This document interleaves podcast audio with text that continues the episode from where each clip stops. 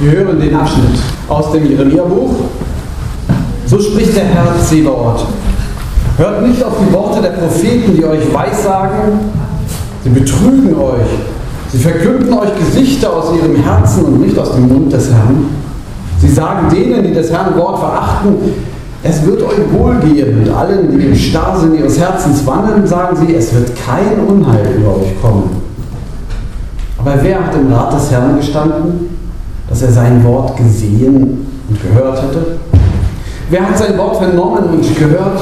Siehe, es wird ein Wetter des Herrn kommen voll Grimm und ein schreckliches Ungewitter und den Kopf der Gottlosen niedertreten. Niedergehen, auf den Kopf der Gottlosen niedergehen. Und des Herrn Zorn wird nicht ablassen, bis ich tue und ausrichte, was er im Sinn hat. Zur letzten Zeit werdet ihr es klar erkennen. Ich sandte die Propheten nicht, und doch laufen sie. Ich redete nicht zu ihnen, und doch weissagen sie. Denn wenn sie in meinem Rat gestanden hätten, so hätten sie meine Worte meinem Volk gepredigt und es von seinem bösen Wandel und von seinem bösen Tun zu bekehren. Bin ich nur ein Gott, der nahe ist, spricht der Herr, und nicht auch ein Gott, der ferne ist? Meinst du, dass sich jemand so heimlich verbergen könne, dass ich ihn nicht sehe, spricht der Herr? Ich es nicht, der Himmel und Erde erfüllt, spricht der Herr? Ich höre es wohl, was die Propheten regen, die Lüge weissagen, in meinem Namen sprechen. Mir hat geträumt, mir hat geträumt. Wann wollen doch die Propheten aufhören, die Lüge weissagen und ihres Herzens Trug weissagen und wollen, dass mein Volk meinen Namen vergesse und ihren Träumen, die einer dem anderen erzählt, über ihren Träumen, die einer dem anderen erzählt? So wie ihre Väter meinen Namen vergaßen über den Baal? Ein Prophet der Träume hat, der erzähle Träume. Wer aber mein Wort hat, der predige mein Wort recht. Wie reimen sich Stroh und Weizen zusammen, spricht der Herr. Ist mein Wort nicht wie ein Feuer, spricht der Herr, und wie ein Hammer, der Felsen zerschmeißt? Ich habe heute gedacht, ähm, ich predige heute mal nicht selbst, sondern ich lasse Roland predigen. Darf ich vorstellen, das ist Roland? Guten Tag. Gestatten, ich bin Roland. Roland ähm, ist ein ungewöhnlicher Name, ich weiß, das heißt der Träumer. Ich bin berühmt dafür, dass ich Träume habe und sie auch deuten kann. Aber nicht deshalb stehe ich hier. Genau genommen fast im Gegenteil. Weil, wissen Sie, ich bin Prophet. Ein Schüler von Hanania, dem Berühmten. Ich merke schon, Sie, Sie können nicht so viel anfangen mit Propheten. Gibt es hier wohl auch nicht, habe ich mir sagen lassen. Aber Propheten gab es damals zu meiner Zeit viele. Um Jerusalem herum in eigenen kleinen Siedlungen haben sie gewohnt. Manche, glaube ich, auch in Jerusalem selbst. Ich, ich gehörte zu der von Hanania. Fünf Kapitel später werden sie von ihm hören. Propheten waren besondere Leute. Die hatten Zugang, hatten wir zum Königshof. Wenn wir was zu sagen hatten, dann hatten wir Einlass. Wir waren sowas wie die geistlichen Berater der damaligen Zeit und damals war es anders als heute. Damals hat man auf uns gehört. Mal sagen Sie, nehmen Sie uns wie die Wirtschaftsweisen oder solche Leute. Und man hat auf uns gehört. Im Tempel, im Palast, gleich nebenan, überall. Propheten, unsere, unsere Urväter, ach, war schon 250 Jahre her, ein Elia. Wow. Der wurde direkt von Gott berufen. Oder Amos, was war das? Jesaja, der große Prophet. Ich war auch Prophet. Bin. Aber was ist schon Berufung? Mein Vater war Prophet und der war schon bei Hanania. Der hat dort schon in Gibeon gewohnt und mit sechs Jahren kam ich auch in die Prophetenschule. Mir wurde gesagt, du bist berufen. Gut, vielleicht bin ich es auch. Und da bin ich groß geworden in dieser Prophetenschule. Spannender Alltag. Ja, ich merke schon, Sie können sich das alles nicht vorstellen, wie das war bei uns. Also es gab da verschiedene Übungen bei uns in der Prophetenschule. Als erstes musste ich natürlich lesen und schreiben lernen, aber das war gar nicht ganz so wichtig, sondern ich habe es auswendig gelernt, die Überlieferung der Alten. Ich weiß schon, die Gebildeten und denen wollen jetzt wissen, welche Überlieferungen das waren. Schaffen wir jetzt nicht alles zu erklären. Aber es war Überlieferung da. Weisung von Gott. Die haben wir gelernt gleich am Anfang. Die konnte ich auswendig. Aber das war dann nicht mehr so interessant. Irgendwann haben wir angefangen mit stille Übungen. Still sein. Und nur noch hören auf Gottes Stimme. Ich weiß nicht, ob ich sie jemals gehört habe. Aber diese Übungen waren faszinierend. Erst anstrengend, aber auch gut. Ich habe gehört, das ist heute nicht mehr so. Sobald es im Moment still ist, zieht man sein Smartphone und guckt darauf. Aber vielleicht sollten Sie zu mir in die Schule kommen. Das lohnt sich. Stille Übung. Tolle Sache. Aber was ich gehört habe, und dann, dann gab es noch andere Übungen. Wir hatten auch die Übung, Träume zu, zu träumen, sich zu merken morgens, wenn man aufwacht und gleich aufzuschreiben. Weil wir haben damit gerechnet, wir rechnen damit, dass, dass Gott, das Göttliche zu uns redet. Also habe ich die Träume mir gemerkt und darin war ich spitze. Ich konnte Träume wirklich super nacherzählen. Und die Leute hatten Faszination daran. Und ich hatte den Eindruck, dass meine Träume mir und anderen helfen, die Welt besser zu verstehen. So war ich Prophet.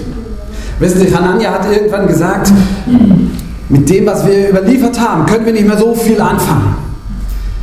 Wem nutzt es noch heute von, von Schuld und so zu lernen? Die ganze Situation ist verfahren und ihr müsst begreifen, wenn unser Tempel in Jerusalem aufhört, dann ist es vorbei mit unserem Glauben. Wir müssen halten, was wir haben, halten, was uns vor Augen ist. Haltet euch daran und helft den Leuten daran festzuhalten. Tja, richtig. Unsere Zeit damals, ah, die war wirklich verfahren.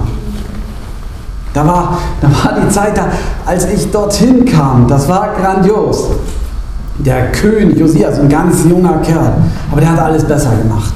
Plötzlich war so was Frommes, ein Aufbruch da. Ach, was war das toll.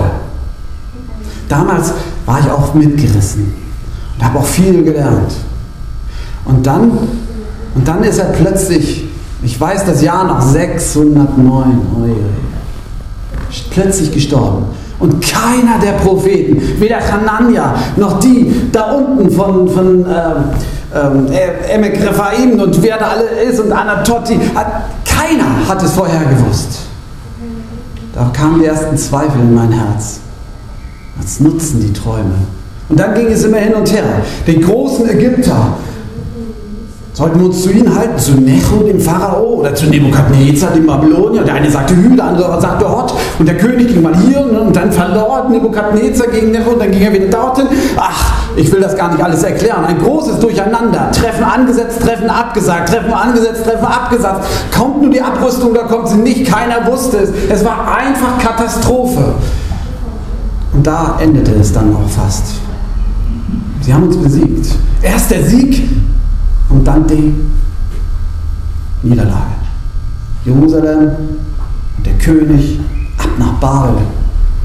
Ich bin noch da. Aber was nutzt uns das Prophetenwort? Und dann, dann wissen Sie, und darum stehe ich hier. Dann stehe ich im Tempel. Was war mir das Schönste? Im Tempel stehen, mit den Leuten zu reden. Und ich stand da und völlig zerrissen. Was nutzt mein Wort? Wer kann mir heute noch sagen, wo es lang geht? Und dann steht dieser Jeremia auf, Erzfeind von meinem Hanania. Er hat immer gesagt, wenn ihr auf den hören, dann geht alles den Bach runter. Und dann steht er da und sagt, ihr Träumer. Wer seine Träume erzählen will, erzählt seine Träume. Aber wer mein Wort hat, der rede mein Wort. Wissen Sie, was da passiert ist? Es war, als wenn ein Hammer mir aufs Herz schlägt. Als wenn eine Flamme in meinem Herzen anfängt zu brennen. Weil ich wusste, all meine Träume, alle meine Deutungen der Wirklichkeit, alles das hält im Moment nichts. Gar nichts. Aber das Wort, was Jeremia gesagt hat, das hat mein Herz berührt. Ich bin ausgestiegen aus Kananias Werkstatt. Ich bin zu Jeremia gewechselt weil ich gemerkt habe, ich will das Wort weiter sagen. Ich habe meine Erinnerung wachgeklopft habe abgeschüttelt, was ich selbst dazu getüncht habe. Ich bin zurückgekommen zum Wort des Herrn und habe gedacht, gut, alles ist unsicher, aber dein Wort, Herr, das steht. Und so stehe ich hier und möchte euch bitten, ihr könnt viel machen. Ihr könnt euch auf das, was vor Augen ist, verlassen. Wir können sagen, ja, das, was wir haben, das haben wir. Aber ist Gott nur einer, der das, was vor Augen hat? Einer, der nahe ist? Ist Gott nicht auch einer, der von ferne sprechen kann? Ist es wirklich so schlimm, wenn das Gericht Gottes über uns geht und alles kaputt geht? Ist es so schlimm? Kann Gott nicht dann auch noch, wenn uns alles zerbricht, uns trotzdem ansprechen? Ist es nicht manchmal hilfreicher, alles zerbricht, dass das alles immer so weitergeht, wie es war?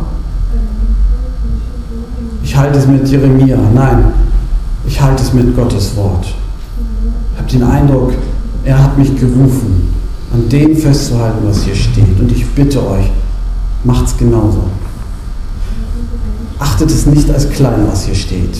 Fangt an zu lesen, zu lernen. Wer auswendig lernen kann, lerne auswendig kann. Wer hören kann, der höre.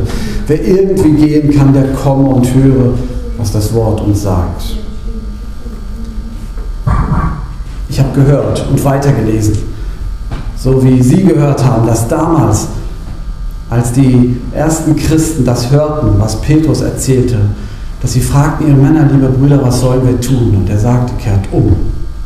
Lasst euch taufen auf den Namen des Herrn. Ihr werdet die verheißene Gabe des Heiligen Geistes empfangen. Es ist bis heute das Gleiche. Das Gleiche, was es auch damals war. Am Wort des Herrn festhalten, mich umkehren lassen und neu anzufangen. Und der Friede Gottes, der höher ist als all unsere Vernunft, bewahre eure Herzen und Sinne in Christus Jesus, unserem Herrn.